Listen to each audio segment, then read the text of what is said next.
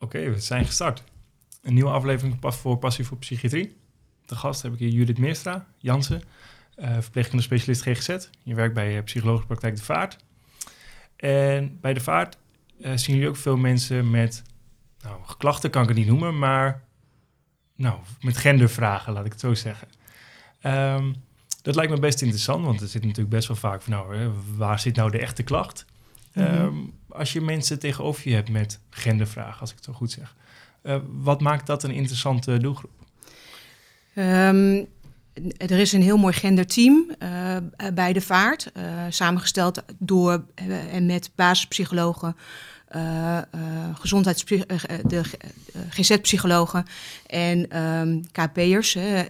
de psychiater doet de second opinions als verpleegkundig specialist um, zijn we op een andere manier um, betrokken bij deze uh, doelgroep.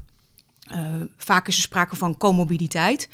Um, en er wordt dan aan ons gevraagd, of, want we zijn met meerdere VS'en inmiddels bij, uh, bij de vaart, of we bijvoorbeeld psychiatrisch onderzoek willen doen, of dat we misschien farmacotherapie willen opstarten, omdat er iets anders speelt, waardoor misschien andere dingen in het leven weer wat gemakkelijker worden. Ja. Uh, dus goed om nog even daarin bij te noemen dat jouw rol eigenlijk een beetje aan de zijkant van het team is. Ja. Dat er bij die comorbiditeit, dat bij dat soort vragen, dat, het dan, dat je dan betrokken wordt. Ja, en um, de vraag is natuurlijk uh, hè, uh, aan dit team of iemand in aanmerking komt voor een transitie. Um, de FIOS uh, uh, nou, heeft een innovatieopdracht gehad. Zij is helaas vertrokken, maar heeft hem wel gemaakt samen met Sonja Teuben. Zij is verpleegkundige specialist AGZ van het Maasziekenhuis, uh, waarin we een voorlichting hebben ontwikkeld. En eigenlijk na intake uh, krijgen deze mensen een voorlichting aangeboden. Ja. Uh, samen met uh, een psycholoog. Waarin we dus de transitie uh, bespreken en voorbespreken. Ja. Ehm, we vinden het belangrijk dat, dat mensen goed op de hoogte zijn waar ze voor staan. Ja. Um, ze krijgen daarna ook nog wel een keer weer voorlichting. Maar het mooie van deze voorlichting is ook dus dat ook bijvoorbeeld ouders of naast betrokkenen kunnen deelnemen en ook hun vragen kunnen stellen. Oh ja. Uh, dus dus he, dit, dat, dit is onze taak in ieder geval uh, ja, voor, deze, voor deze doelgroep. Vanuit ja. de vaart, uh, wat, jullie, wat jullie doen.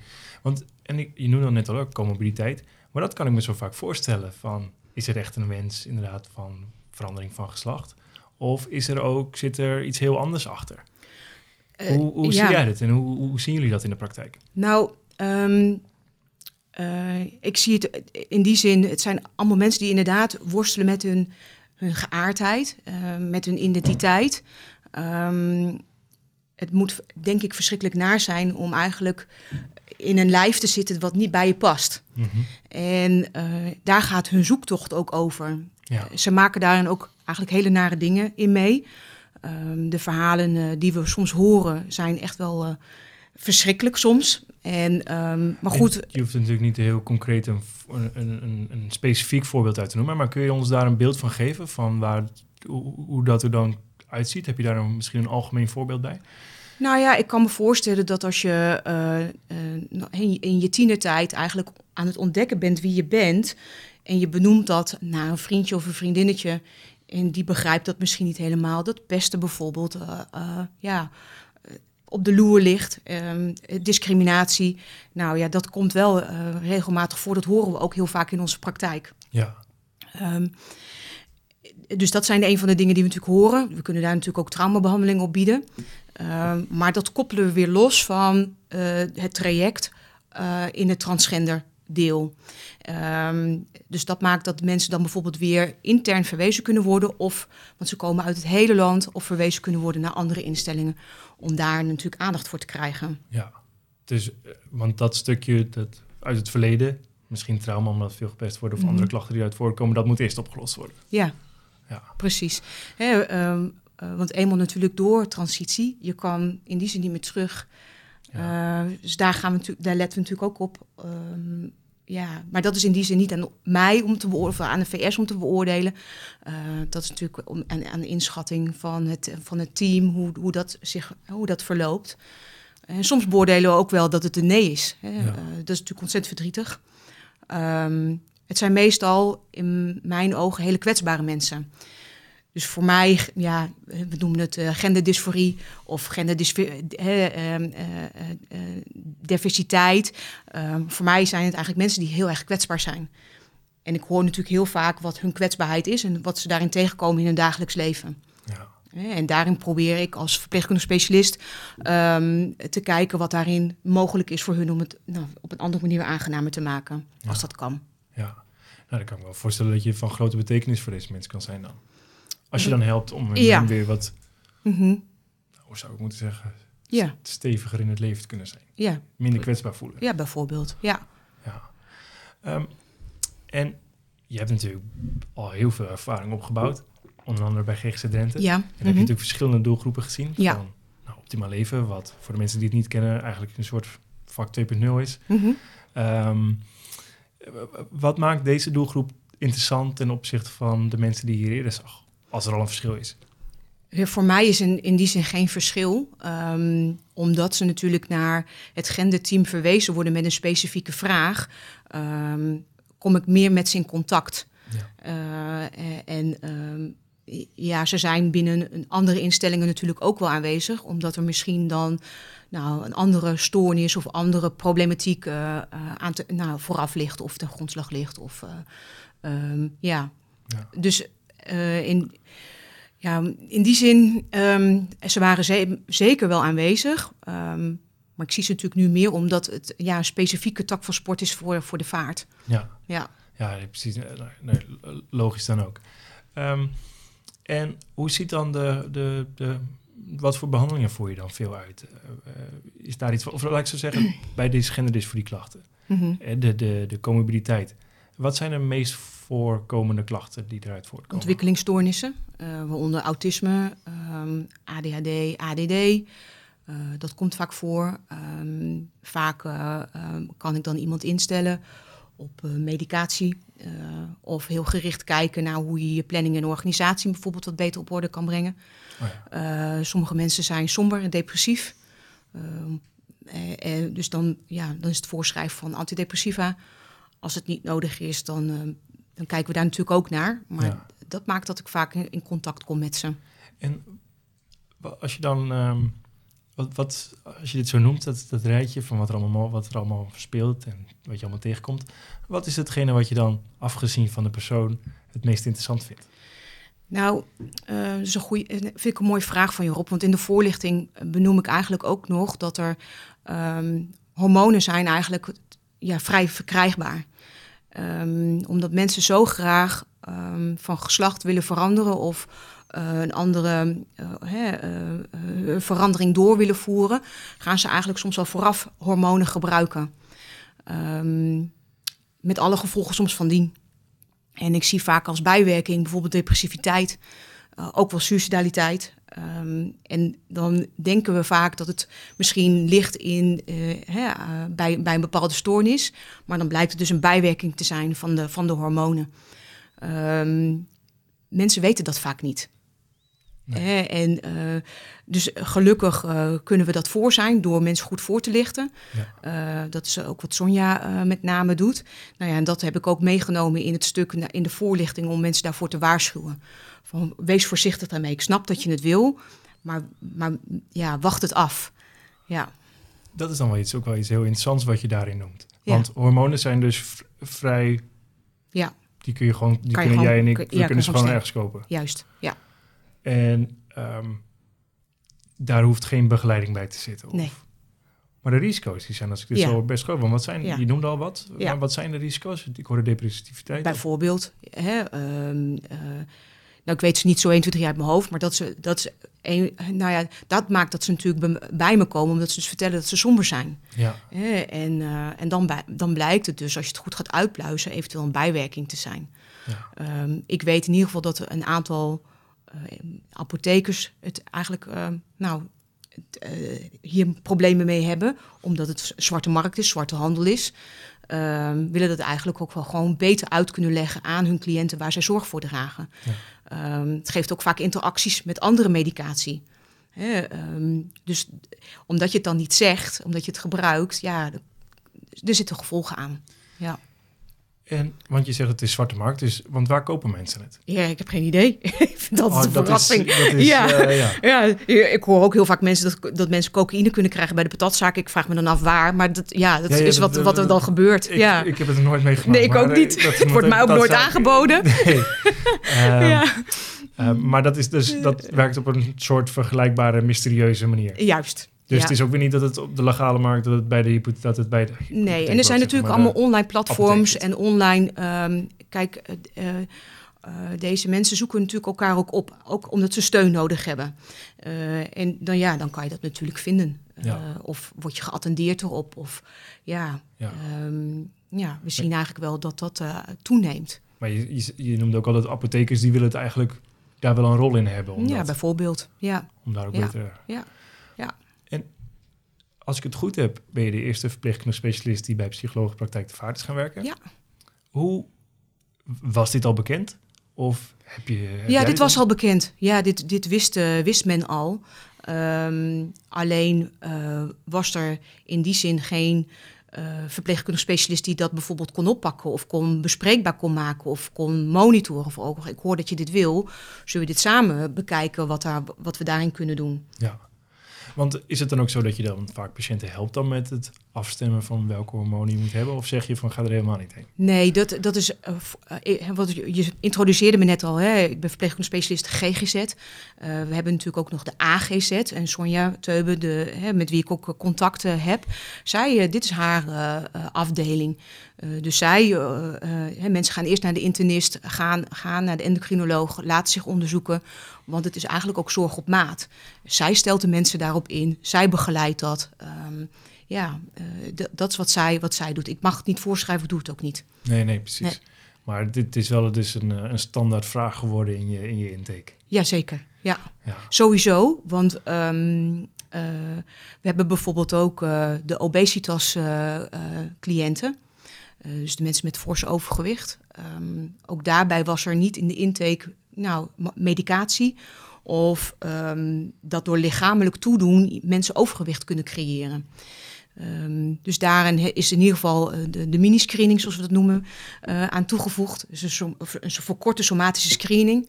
Nou, en de basispsychologen die de intakes afnemen weten al dat als er een paar keer ja wordt gezegd op bijwerkingen of op medicatie, dan, dan komt er al een intake bij een verpleegkundig specialist. Ja. Om dit goed te onderzoeken en mensen daarin ook op de hoogte te stellen. Ehm, want ja, je kan wel cognitieve gedragstherapie gaan volgen, dat is één. Maar als er een bijwerking maakt dat je, ehm, dat, dat te dik maken kan zijn, ja, dan is het gewoon goed denk ik om die eraf te halen. Ja, ja nee, dat, dat lijkt me logisch dat je dat Als dan- dat kan. Maar dan Ja. ga je, daar heb je het over met elkaar. Ja, Heb je het over met je cliënt om eh, iemand daarvan bewust te worden. Sommige mensen gebruiken al jaren medicatie.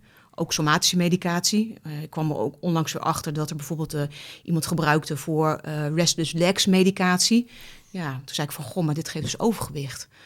Je kan daardoor een hongerprikkel creëren. Daar vraag jij niet om, dat is wat gebeurt in je brein. ja, Wist dat niet? Ja, dan gaan we onderzoeken in combinatie met de huisarts of we dat kunnen afbouwen, of we dat op een andere manier, ehm, ja, of dat we kunnen switchen. Maar nou ja, het mooie is natuurlijk dat Mandy komt. ja. Eh, eh, eh, specialist AGZ, die Ja. ook eh, hier natuurlijk eh, eh, um, ja, met haar eh, somatische achtergrond eh, een welkome aanvulling is om dit met ons te bekijken. Want nu moeten we vaak naar de huisarts toe. ja. Eh, huisartsen hebben het hartstikke druk. Ehm, dus nou, dit is denk ik een hele mooie schakel om met haar en met ons en met de psychologen een eh, heel mooi multidisciplinair eh, beleid neer te zetten. Ja, want, er staat me nog iets van bij, want ik heb ik, eh heb Mandy voor mogen stellen bij de vaart. En uiteindelijk is er in contact gewoon met jou van, oh, goh, hè, kan zij als verpleegkundige specialist aangezet een rol vervullen daarin. En toen hadden jullie het over een casus, want het was een beetje om te zoeken van, nou, kan het wel, is het wel überhaupt wel interessant? Ehm, en, maar door die casus werd het heel erg geprikkeld van, inderdaad, daar ligt de toegevoegde waarde. Eh, Kun je nog eens vertellen wat dat was? Ehm, nou, ik, ik, eh, ik kan helaas de naam niet goed uitspreken van die aandoening. Ehm, eh, ehm, So- Sorry dat ik hiervoor... eh, maar wat opvallend is, is de vaart is natuurlijk eerste lijns. En ik zie samen met mijn collega Eglantine veel somatiek. Eh, voor, hè, en binnen de opleiding verpleegkundige specialist krijg je daar inderdaad ook echt een module voor. Ehm, voor mij geldt, ik, ik heb een verkort uh, traject kunnen volgen bij de uh, Utrecht, Utrecht variant. Um, ik heb ja, een dag een keer somatiek gehad. wat ik nu veelal deed, is me erin verdiepen, uitzoeken. maar dat vraagt ook best heel veel tijd en energie. Ja. Um, dit is een kortere klap. Ja. En en dan wil je eigenlijk weten, uh, is de somatiek nu leidend of, ja, of drukt dat op het psychisch welbevinden? Moeten we nu psychiatrische medicatie voorschrijven of is er een andere oplossing? Ja. Uh, en met name de psycholoog die eigenlijk vraagt van, ik wil eigenlijk deze cliënt graag behandelen, uh, maar ehm, ik hoor hem steeds vertellen dat hij zo moe is of dat hij zo uitgeput raakt eh, door die somatische aandoening. Um, wat, wat, wat kan ik daarmee in mijn behandeling? Ja, wat ik echt, ook echt heel mooi vind om dan zo te horen. En zeg maar als ik het niet goed heb hoor, maar nou, het is natuurlijk altijd zo met uh, psychische, psychiatrische of psychologische klachten van... Nou, hoe is het met je lichaam gesteld? Hè? Slaap je goed? Uh, hoeveel koffie drink je per dag? Uh, mm. Hoor ik vaak als voorbeeld. Um, maar, maar dat nou, iets als cognitieve gedragstherapie natuurlijk wel zin kan, of heel nuttig kan zijn. Maar als iemand nou wat je zegt aan hormonen zit. Of um, met dat soort identiteitsvragen zit. Mm Waardoor je gepest wordt, waardoor je je slechter voelt. Waardoor je misschien minder goed voor jezelf gaat zorgen. Waardoor je misschien nog weer meer kwetsbaar voelt. Waardoor je misschien nog meer nagekeken wordt in de maatschappij. Dat je op die manier eigenlijk in een vicieuze cirkel komt van opeenstapeling van, nou, wat, wat je in het begin noemt, kwetsbaarheid. Ja. En dan ja, dan kan ik me zo goed voorstellen dat, dat je dat eerst goed moet, dat weer bespreekbaar moet maken, daar iets aan moet doen voordat het eigenlijk pas de psychologische behandeling begint. Ja, en um, we noemen dat de patient's journey. Je wil graag eigenlijk weten wat de reis is, wat iemand heeft afgelegd, uh, wat hij daarin is tegengekomen. Uh, bij Optimaal Leven bijvoorbeeld uh, heb ik in ieder geval ook mogen leren dat je eigenlijk als hulpverlener een passant bent in die reis. Ja. Uh, en um, ook, nou ja, het is belangrijk om die reis eigenlijk gewoon goed in kaart te brengen. En hoe iets is ontstaan of wat er met je gebeurd is. Soms is er ook helemaal geen oorzaak. Um, om daarin eigenlijk gewoon beter te kunnen aan te sluiten in die reis. Ja. En er dan ook weer uit te stappen. Ja, ja dat, dat je dan of iemand weer naar het volgende station kan, wat hopelijk ja. verbetering is. Ja. Of het gewoon misschien helemaal zelf weer kan. Precies, ja. Oh, of uiteindelijk uh, kan leren leven met zijn kwetsbaarheid. Want ja, dat hebben we in die zin natuurlijk allemaal. Uh, ik ken mijn eigen kwetsbaarheden ook. Uh, weet ik ook inmiddels hoe daarmee om te gaan. En soms ook weer niet. Hè? Je vroeg me hoe zit je, er, zit je erbij voor dit? Nou, al die dingen komen natuurlijk weer terug.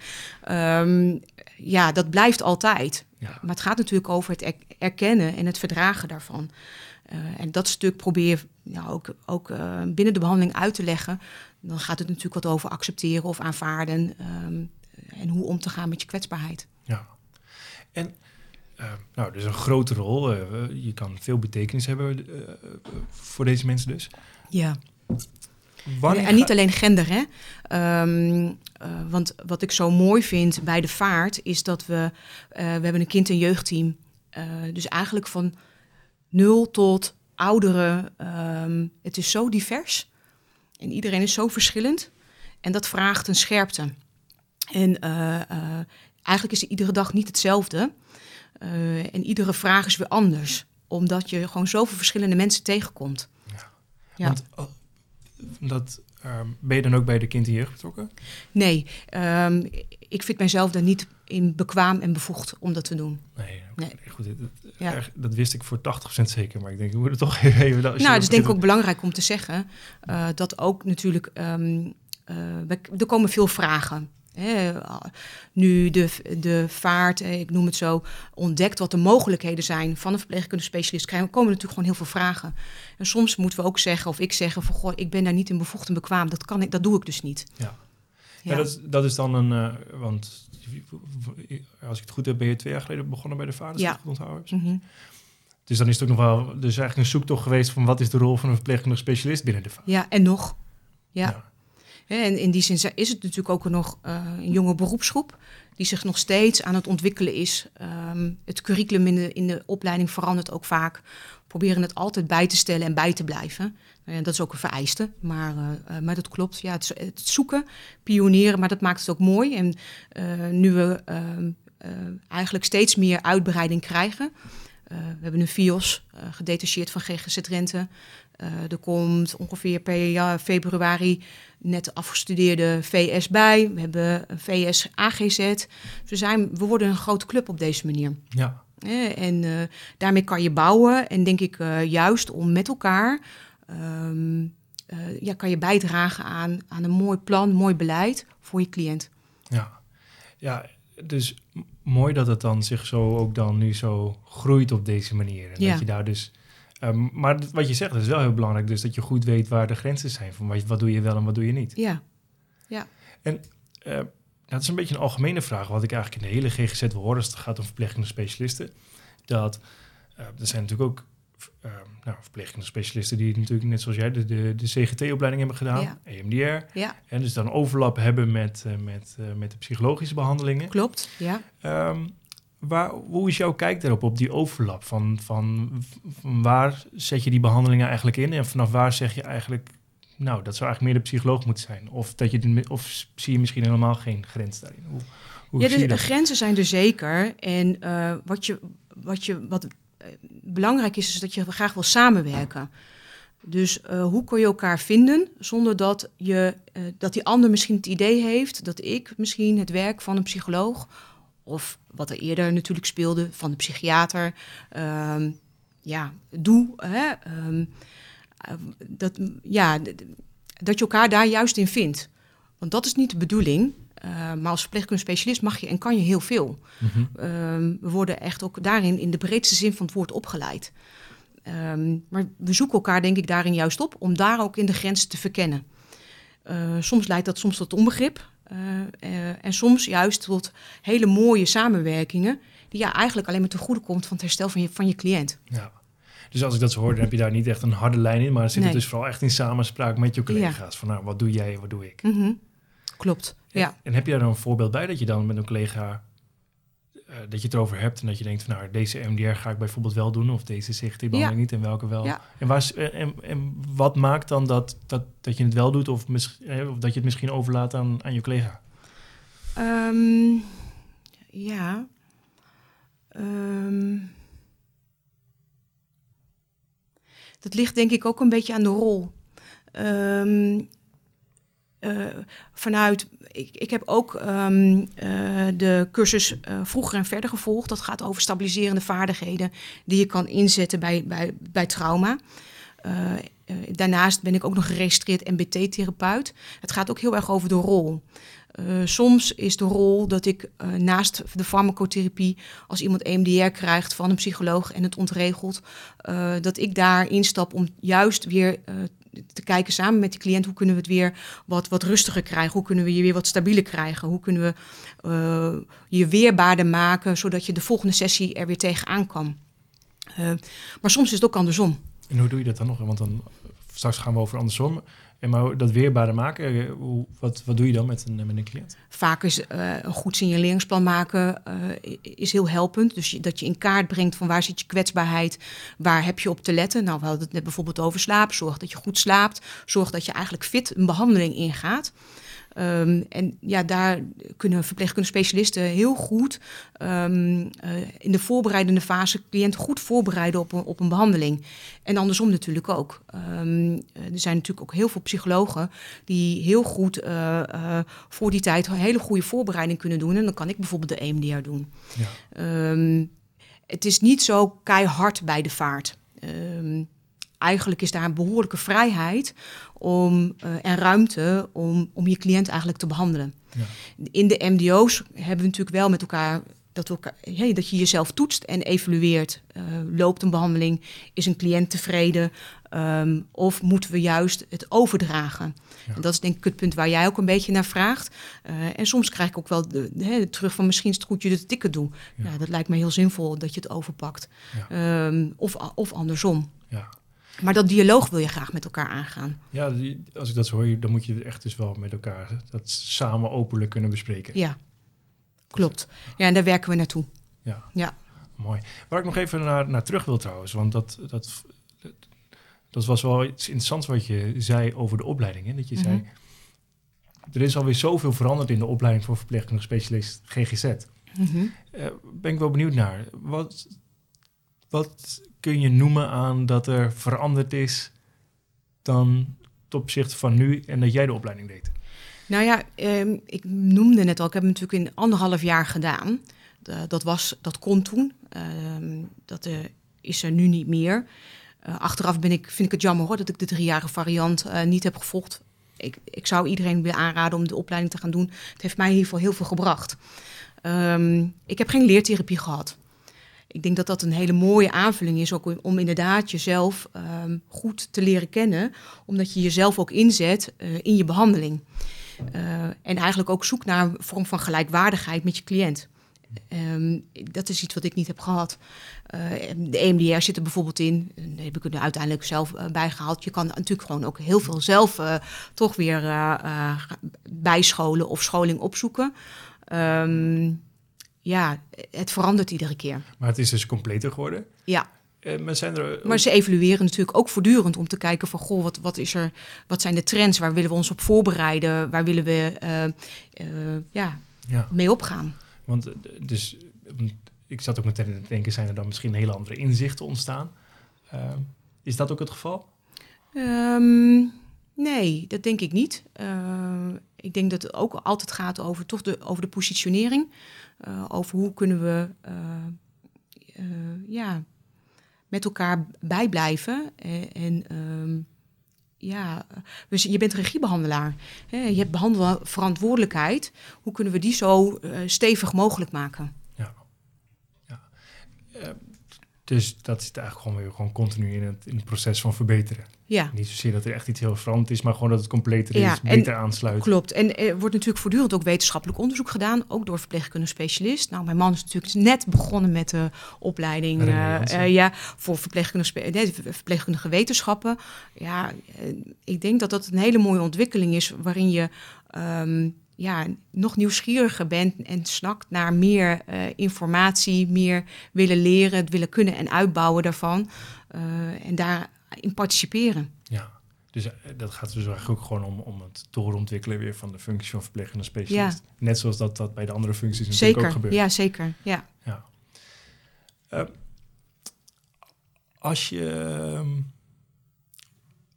Wat zijn nou voor jou echt de succesmomenten? Dat als je in de auto zit naar huis, dat je echt denkt: oh, dit was, dit was super. Hier word ik nou erg blij van. Dit ga ik straks aan mijn man vertellen.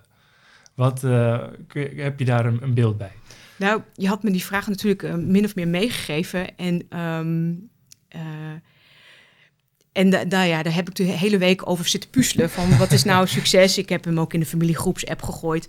Van, hè, en dan krijg ik hele mooie filmpjes van kleinkinderen die aan het fietsen zijn. Dat is hun succes. Ja, Ehm, ik denk dat eh, eh, steun krijgen en samen doen een vorm van kan bijdragen aan succes. Ehm, je hebt de tijd ook soms nodig om tot succes te komen. Ehm, en vallen leidt natuurlijk ook tot succes. ja, Eh, en ehm, eh, eh, ik werkte destijds als eh, sociaal-psychiatrisch verpleegkundige bij de AFPN, bij de Forensische Polykliniek in Assen. We kregen toen een prachtige, inspirerende film te zien, de Butterfly Circus. Ehm, de, het doel was dat we met elkaar na gingen denken over een nieuwe visie. En die film was ter inspiratie. Een van de zinnen eh, die daarin ehm, voor mij ook heel erg eh, mooi zijn en kenmerkend is eh, des te sterker de worsteling, des te heerlijker of groter Oh de triomf. Ja. En ik denk dat dat ook een vorm van succes is. En dat kan natuurlijk heel cliché, heel klein zijn, groot. Ook binnen mijn vak zie je natuurlijk mensen met succes. ehm, eh, maar voor mij is dit mijn succes. Voor nu geldt dat het binnen de vaart een verpleegkundig specialist eh, gewaardeerd is, gewaardeerd wordt. eh, dat het gezien wordt en eigenlijk wordt gezegd: Goh, dat smaakt naar meer. ja. En ik denk dat dat een mooi succes is, omdat je eigenlijk nou, vanuit de multidisciplinairheid je cliënt eigenlijk zo goed, wil, zo goed mogelijk wil helpen. ja. Mooi dat je dat dan zegt, dat het eigenlijk niet echt iets specifieks is in een cliënt die je goed geholpen hebt, maar dat het eigenlijk echt de samenwerking met je collega's hier ook is. En ook Ja. dat jij de eerste verpleegkundige specialist bent binnen de vaart en dat er dan nu meerdere zijn. Mhm. Ja, Dat- het is, het is heel breed. Dus ik kon ook geen concreet antwoord erop geven of een voorbeeld. Nee. Eh, ik dacht, nee, het gaat veel meer hierover. Want- Ja, Want ik weet nog dat ik Gertie sprak, ehm, de eigenaar, oprichter van, eh, van de vaart en zelf ook receptpsycholoog.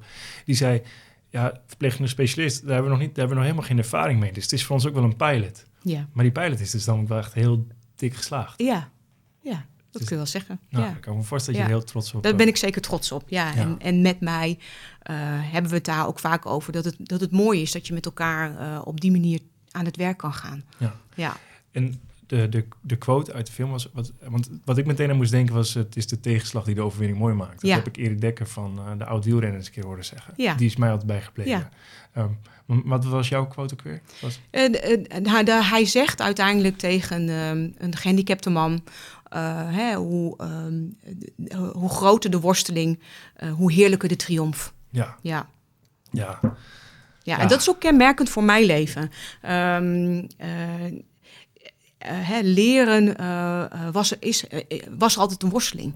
Maar nu ik eigenlijk steeds eh, eh, daar zekerder over word en eigenlijk de worsteling zie dat het, een, het me succes geeft, omdat ik het beter snap, beter aansluit, het meer wil weten, ja, dat he- heeft me wel gebracht. Ja, Eh, maar dan moet je dus, maar wat ik bij jou ook wel merk is wel echt de nieuwsgierigheid. Ja. Ja. En nou, dat heeft je dan, dat is dan altijd wel je drive geweest, denk ik, die nieuwsgierigheid. Ja, maar dat was er niet. Eh, dat is ook echt wel eh, een, eh, een, mo- een moeilijk moment geweest. Dat, dat leren moeizaam en, en, en niet leuk was. Ehm, ja, Ja. totdat je in een goede context zit. Want daar ga, dat noem ik eigenlijk ten opzichte van succes ook. Hè. Zit je in een goede context, ja, dan, eh, en, je- en die worsteling is er, ja, dan, eh, dan smaakt dat naar meer en ga je dus eh, En wat is, dan, uitbreiden. wat is voor jou dan die, die grens geweest? Dat het, dat, het, dat het van niet leuk naar wel leuk ging. En wat veranderde er dan aan de context? Ehm, het, het gezien worden door anderen, eh, dat anderen geloof in je hebben.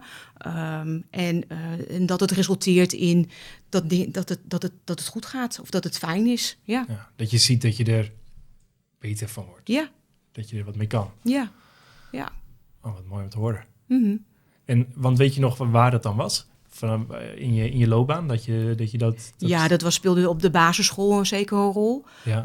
Hè, en eh, uiteindelijk ehm, eh, na het voortgezet onderwijs, eh, eh, ja, dat is een hele, hele goede, goede school voor mij geweest om het leren eigenlijk te ambiëren. ja. Oh, nou, en dat heb je vervolgens je hele carrière volgens mij wel gedaan. Ja, en dan ga je stapelen. ja, ja, ja. En volgens mij heb je aardig wat gestaan. Ik heb aardig wat gestapeld, ja. ja. Ehm, Ja, En- waar het me ook wat in zit, is dan, ehm, want, eh, eh, ja, geef ik dan de, de correcte antwoorden, is het dan goed? Eh, heb ik, klopt het, is het correct? En, dat was het in die zin eerder niet. Het, de antwoorden waren nooit goed. En door juist te leren, hoop ik daarmee mijn eigen onzekerheden of mijn twijfels eh, te kunnen onderbouwen. Oh, dat is mooi, dat je dus niet op zoek bent naar antwoorden, maar dat je meer je eigen twijfels en zekerheden kunt, onzekerheden kunt onderbouwen. Juist, ja. Dat je doet. Want ik heb, ik heb vaker gehoord dat mensen zeggen, nou, ik dacht altijd dat hoe meer opleidingen ik ging doen, hoe zekerder ik zou worden. Ja, dat, ik had het natuurlijk Marco horen zeggen, maar ik dacht het is net andersom. Ja, Ja, hè, dat, maar die zegt van nou, hoe onzekerder ik eigenlijk eh, werd. ja. Ehm, maar eigenlijk wat ik jou ook wil zeggen is hoe meer je daarmee dus dat kunt accepteren dat er onzekerheden zijn. En dat je Mhm. niet alle antwoorden weet. Ja. En hoe ga je er dan toch, als je dan een situatie hebt waarin je niet het antwoord weet of waar je twijfels hebt, wat is dan je aanpak? Ja, dan, dan komt er, ontstaat er dus verdieping. Of dus opnieuw zoeken naar eh, collega's of eh, cliënten hebben soms vaak, vaak zelf ook wel het antwoord. ehm, eh, om, om, om het antwoord te zoeken. Ja, Dat is wel mooi als, als nou, of niet. Soms is het antwoord natuurlijk ook nee, ik kan het niet vinden. ik kan me best voorstellen dat dat voor iemand heel inspirerend is, is om te horen van, hé, hey, een moment dat je onzekerheid ervaart of dat je twijfels hebt, dat dat dus juist een moment is om het als een leermoment te zien en om te kijken van wat ga ik hieruit halen. Ja, en dat doe je dus dan ook met elkaar en samen. Ja. Dus het is de, de, eh, uiteindelijk ook een onzekere vraag van, van de cliënt. En, eh, en soms weet ik het antwoord niet. En zo bespreek ik dat ook. En dan gaan we kijken hoe we, of we dat kunnen uitzoeken. Ja. Eh, of dat we misschien geen antwoorden krijgen. En nadenken over hoe, hoe gaan we er dan mee verder. ja. En dat, maar wat daarvoor nodig is, is wel echt een cultuur en ook bij jezelf. Dat je je veilig genoeg voelt om je daar dus open voor te stellen en Ja. kwetsbaar voor te stellen. Mhm. Ja, Eh, dus dat, nou, dat bedoelen we dan misschien ook wel met context. Maar ja. hoe, hoe, hoe zorg je daarvoor? Gaat dat vanzelf of is dat, is dat iets waar jij of misschien bij de vaart, eh, doen jullie daar iets actiefs in? Of hoe? Ehm, nou ja, ik denk dus als we kijken naar de Butterfly Circus, ik zou je aanraden om nog eens een keertje terug te kijken. eh, gaat dat ook heel erg over eh, hoe kan je anderen dus inspireren? Hoe kan je anderen eh, boeien? Hoe kan je anderen binden? Ehm, eh, en, en eigenlijk just de, de kracht dus eigenlijk bundelen. En dat was binnen het Optimaal Leven team eigenlijk ook zo. Wat is, het gaat over herstel. Ehm, hoe kan je daar, hoe, wat kan je daarin als passant dus doen? Ehm, ik ben je vraag kwijt. Nee, wat, wat ik. nee, dat weet ik nog niet. Wat, wat, wat ik, waar ik dan wel benieuwd naar ben, is dat. ehm, om zo te kunnen denken van hé, hey, ik heb hier een kwetsbaarheid en ik weet het even niet. En, ehm, maar dat je daar dus wel. Of ik zei net kwetsbaar, maar dan moet je dus kwetsbaar voor op durven te stellen. Dus Ja. om door hardop te kunnen zeggen: ik weet het niet. Mhm. En daarvoor moet je natuurlijk ook wel een cultuur hebben waarin dat kan. Ja, En waar het veilig is om Ja. te zeggen dat je iets niet weet. ja, En nou, er zijn, denk ik, vooral bedrijfsleven wel plekken waar dat vaak voorkomt dat mensen het idee hebben dat ze dan ook al toch niet weten, dat ze zich daardoor heen moeten bluffen als het ware. Mhm. Dus dat is best wel belangrijk dat je daar dan een cultuur voor hebt, waarin je dan oog voor elkaar hebt. Ja. dat je dus het oké is om te zeggen, ik weet het niet. Of Ja. ik heb geen idee, dat zou ik uit moeten zoeken. ja. Is dat iets waar jullie dan actief iets aan moeten doen? Of gaat het redelijk vanzelf? Ja, het gaat redelijk vanzelf. Ehm, en ik denk, ehm, doordat de vaart eigenlijk ehm, de visie heeft dat we dat eigenlijk iedereen van 0 tot 100 eh, gender eh, maakt niet uit wie je bent, je bent welkom, dat dat dus kan. Ehm, toen ik, ik zat in de, in de wachtkamer voor mijn eh, eh, ja, sollicitatiegesprek en ik zag zoveel verschillende soorten mensen. En toen dacht ik, oh, ik mag hier gewoon zijn. Eh, ik ga naar een psychologenpraktijk waar psychologen werken, waar ze de VS nog niet kennen. Maar hier mag iedereen dus zijn. Want Ja. ze ontmoeten mensen die hiermee worstelen, ehm, op zoek zijn naar zichzelf. Ehm, en ik dacht, oh, daar kan ik dus een bijdrage in leveren. Ik mag die vreemde eend, als het ware, eh, mag ik hier zijn. Tussen de andere vreemde eenden. Ja, Zoals iedereen misschien wel een beetje een- op zijn eigen manier een vreemde eend kan zijn. ja, ja. Ehm, en want hoe zag je dat dan? Dat, dat je dat, dat eh, zoals je dat zegt, eh, dat, dat iedereen zichzelf kon zijn en dat er verschillende mensen waren? Waar, waar, Ja, ieder- eh, eh, ik vind al mijn collega's heel bijzonder. Eh, ze zijn kleurrijk. Eh, ja, we doen ook al gekke dingen met elkaar. Eh, leuke dingen met elkaar. Onze barbecue is ook altijd heel erg leuk. Eh, eh, ja, we Maar- proberen toch met elkaar, denk ik, te zoeken naar... eh, wat maakt iemand kleurrijk? ja, soms... He, ik heb een collega die heeft altijd prachtige kleurrijke kleding aan. En ze- ik weet nog wel dat ik daar zat en zei mij viel mee op. Ik heb het haar toen ook gezegd. Van, eh goh, ik zag jou en je was zo kleurrijk. Ja, Ja, eh, het is gewoon in, in kledingkeuzes uitstralen. Bijvoorbeeld, ja. We hebben natuurlijk ook de regenboogvlag te hangen. Maar ja, ehm, eh, ik zag gewoon verschillende, van jong tot oud, zoveel verschillende mensen. Ja, dus nou ja, dat is dan mooi om te zien bij de vaart. En dat je dan ook merkte van nou, het is dus oké om hier helemaal mezelf te zijn. Ja, Wat jullie eigenlijk dus ook aan de doelgroep. Ja dit, ik vind het inherent aan de doelgroep. Ja, ja. Er wordt wel eens gezegd, eh, de doelgroep die je ziet daar, eh, de, de, de behandelaren die lijken er wel een beetje op. Of die hebben er iets van. Maar dat is bij de is ook wel zo. vast wel. Ja. Ehm, en in het gesprek heb je ook een paar keer optimaal leven laten vallen. ja. Dat is ook wel dan, een, als ik dat zo hoor, een, een bijzondere plek voor je geweest. Eh, ja, ehm, sowieso. GGZ Drenthe is eh, eh, een, een, mooi bedrijf. Ik heb daar 18 jaar gewerkt. Ehm, ik heb kunnen profiteren van een SPV-opleiding, van een VS-opleiding. Mooie projecten kunnen doen. Ehm, ja, actief kunnen zijn natuurlijk in de de, de, we noemen dat de verpleegkundige bijeenkomsten. Ach, ik kan niet op de naam komen. Ehm, je mag het ook beschrijven. Ja, dat je, dat je met elkaar als verpleegkundige hebben, je hebt de, ehm, nou, vakgroep, ja, dat was het. ja, dat hebben we natuurlijk niet binnen de vaart, dus ik raak wat dingen kwijt. Maar uh, dat, hè, dat je voor, voor je vak na kan denken, inhoud kan geven. Um, ja, dat, dat, heb, dat kon allemaal en dat mocht ook allemaal. Ja. Ik heb een hele mooie tijd ook bij het forensische gehad. ik denk dat daar een groot deel van mijn ontwikkeling wel is gecreëerd. Wat is dan iets belangrijks wat je dan uit die forensische setting meeneemt naar wat je nu nog steeds meeneemt? Uh, daar was uh, bijvoorbeeld uh, de theorie van Millen. dat gaat heel erg over dat je je eigen instrument bent. Um, dat als je um, jezelf eigenlijk niet goed kent en je bent niet authentiek, ja, dat cliënten eigenlijk dat uh, kunnen voelen en ervaren, op screenen.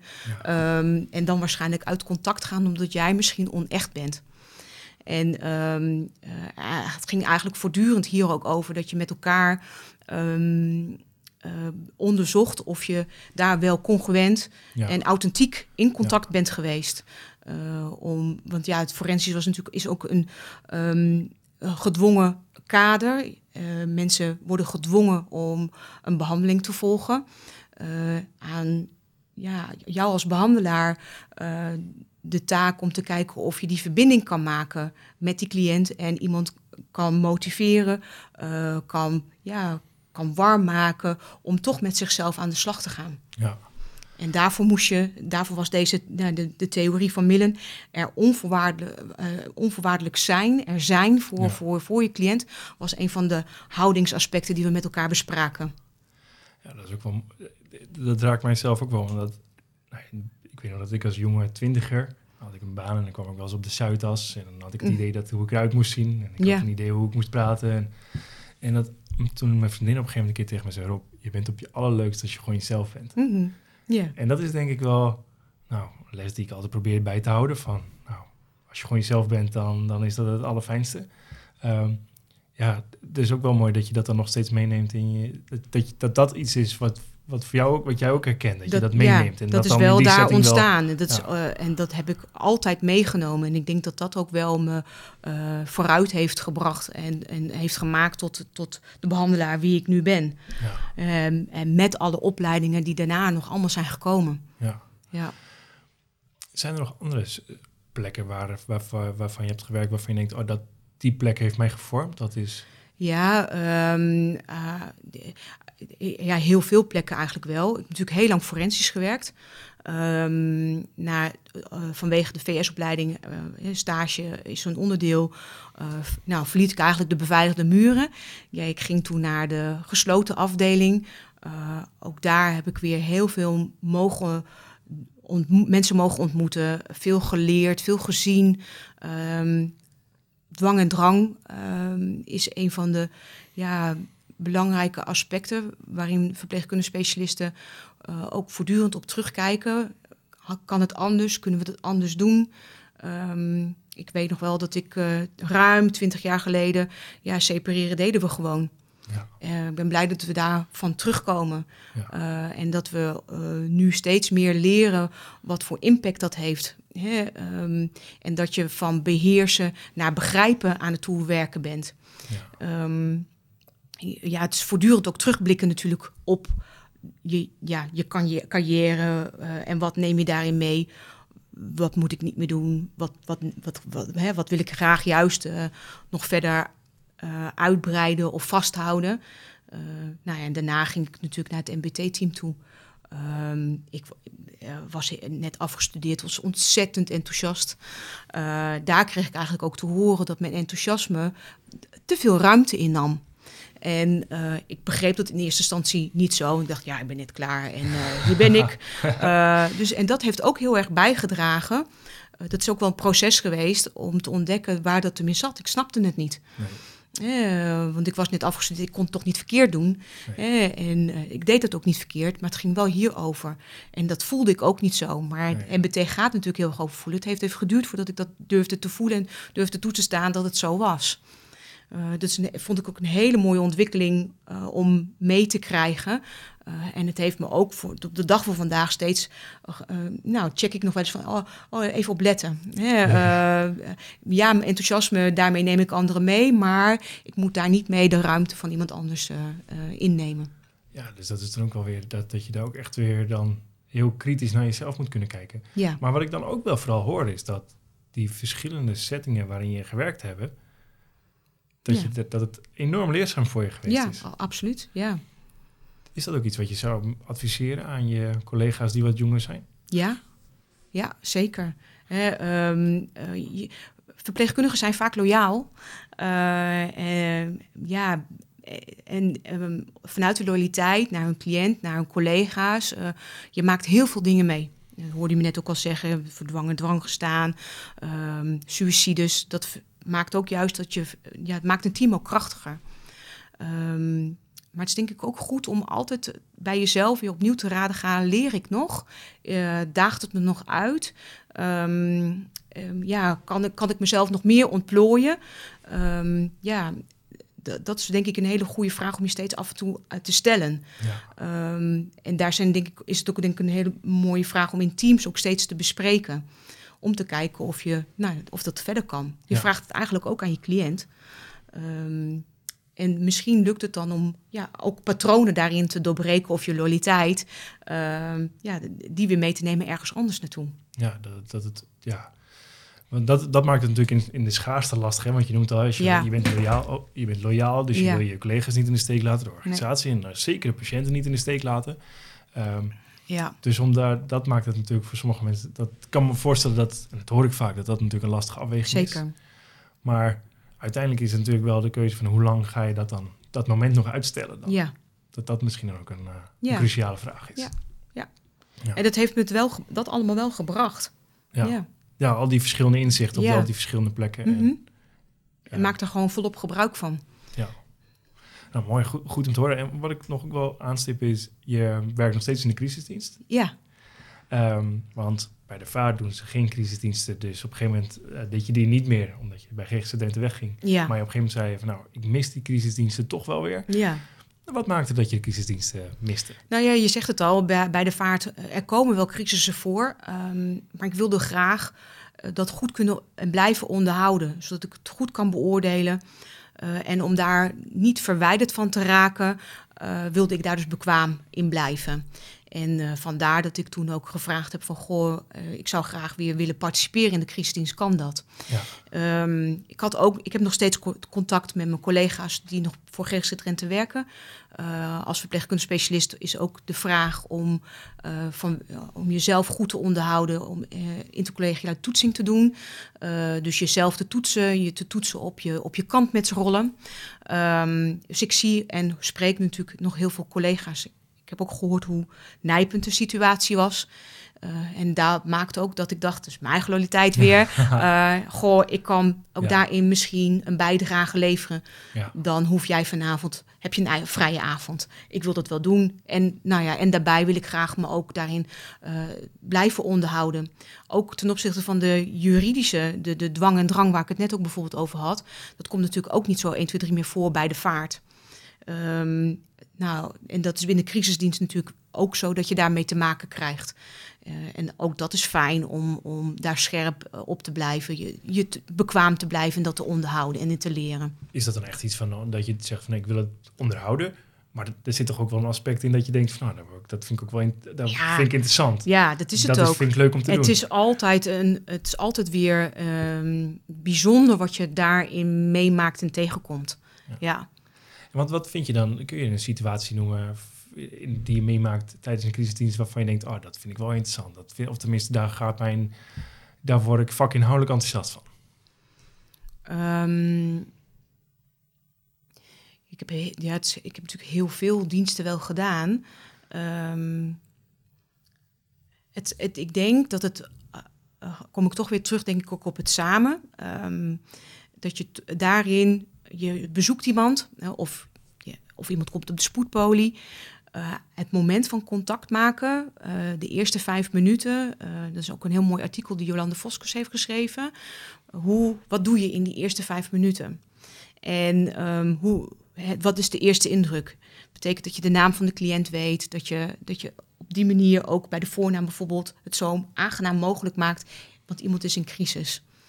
Um, en daarna ga je natuurlijk overleggen. Wat heb ik gezien? Wat zijn mijn observaties? Uh, en wat, wat gaan we dan doen? Wat is het plan? Um, ja, en dan uh, hoop je dat dat wat kan bijdragen aan, aan herstel. En, uh, maar ook binnen gezinnen. Uh, je ziet natuurlijk ook heel veel kinderen, ouders. Ja, dat is dan de andere kant ervan. En dan hoop je toch met de juiste um, interventie, dat je daarmee de crisis weer, ja, of het overweldigende wat kan laten zakken, of wat kan stabiliseren, of uh, iets in hebt kunnen doen, waardoor het weer wat rustiger wordt. Ja, de, de situatie op zo'n manier laten controleren dat het niet alleen voor de patiënt, dat het niet veel ernstiger meer wordt, maar ook voor het systeem eromheen. Dat ja. Het... En, uh, en Bouke Koekoek bijvoorbeeld is ook iemand die, uh, ook SPV, maar onderzoekt ook heel veel, doet heel veel ook rondom verwarde uh, personen. Mensen worden zo onbegrepen wat ik zo mooi vind ook aan hem, is dat hij bijvoorbeeld met de politie meegaat. Ook, ook zoekt naar taal. Welke woorden gebruik je nou? Hoe zorg je nou dat je aansluit? Zodat je begrepen gaat worden. Mensen worden vaak niet begrepen. Ja. ja dan, en dat is dus voor jou ook weer een nieuwsgierigheid en interesse om te kijken van hoe doe je Lukt dat zo goed mogelijk, hoe ja. kun je dat doen? Ja, begrijp ik de cliënt? En uh, kan ik voelen wat, wat, wat die cliënt voelt? Ja. Snap ik het? Ja. Dus dat is ook weer iets waar je dus ook weer uit de nieuwsgierigheid weer mee bezig bent van hey, hoe doe ik dat goed? Ja. En, mm-hmm. um, ja. Nou, goed en leuk is om te horen. We komen al bijna aan het einde van het interview. Mm-hmm. Ik vind dit echt, ik vind het fantastisch om te horen hoe, nou, wat ik er eigenlijk vooral uit te halen, is dat je eigenlijk altijd wel nieuwsgierigheid hebt in je vak van hoe kunnen we dingen beter doen, anders doen. En, en tegelijkertijd heel veel samen daarin. Van, Ja. hè, samen met collega's, dat, Mhm. dat die samenwerking voor je daar zo belangrijk is. Ja. Uh, dus dat is wat ik er vooral uit haal. Mhm. Ehm, is er zelf nog iets waarvan je zegt, nou, dat wil ik graag zeggen? Of nee, ik wil de vraag anders stellen. Stel dat je morgen voor een, uh, voor een, uh, voor een zaal staat met, uh, met collega's. Mhm. Wat zou je ze mee willen geven? En Dat, het is veel, niet dat ze een filmpje moeten kijken. van, uh, van de Butterfly Circus. Ja, ook.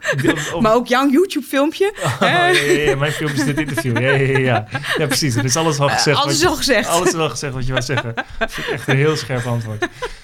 Uh, nou, helemaal goed. Nee, ik denk dat het eh, dat eh, eigenlijk daarin, ja, dat, komt, dat is eigenlijk wat ik zeg. Probeer, uh, ref, reflecteer je eh, ten opzichte van de crisisdienst, maar ook ten opzichte van de mensen die, die ik iedere dag ontmoet.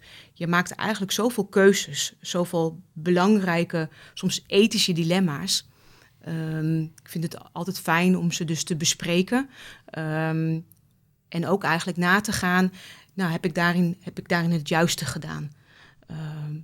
He, want we ontdekken ook daarin dat we schade aanrichten. Rondom medicatie, rondom de dwang en drang. Ik denk dat het altijd goed is om jezelf weer te evalueren en te reflecteren op, uh, op je handelen. Ja. Uh, en daarin is de VS-opleiding vind ik een hele mooie bijdrage, want dan onderzoek je het ook nog eens een keer wetenschappelijk. Wat ik me kan voorstellen, wat daar echt een hele grote valkuil bij is, is dat je er ook te ver in door kan gaan. Jazeker. En dat je je dus helemaal zelf gek kan maken Ja. met, oh, heb ik het wel goed gedaan? Ja, dat is de keerzijde van succes. dus dat is toch wel, wat zou je dan tegen die mensen zeggen die dat ervaren? Um, ja, ik denk, nou ja, het toch opnieuw weer de, um, het, dit bespreken. Dat je daarin eigenlijk alleen in terechtkomt. Soms zit je in je eigen tunnel. Um, dat je elkaar dan toch weer opzoekt. Ja. En kijkt hoe, je daarin steunend kan zijn. Toch en met, weer, ja. ja. en met één collega heb ik de Pickwick-vragen. Op de, oh, ja. op de theezakje staan de Pickwick-vragen. Zo'n Pickwick-vraag, die zijn fantastisch. Ja. Er zijn zulke andere vragen die je... Uh, nou, we hebben vaak zoveel natuurlijk... Uh, uh, vragen die zo in het verlengde liggen van, van gesprekstechnieken. Maar deze vragen zijn soms gewoon zo lekker out of the box. Ja, en die ja. helpen, verdiepen enorm. Ja, ja, dat je gewoon ook daar, dat je af en toe dat soort vragen gewoon moet ja, stellen. je moet ook de Pickwick vragen stellen. Ja. Die, die je een beetje uit je tunnel halen. Precies, ja. ja. Nou, ook misschien wel een mooi advies dan. ja. Uh, nou, bedankt voor dit, uh, voor dit mooie Graag gedaan. interview. En voor alle kijkers en luisteraars, bedankt voor het luisteren en kijken. En uh, nou, tot de volgende aflevering.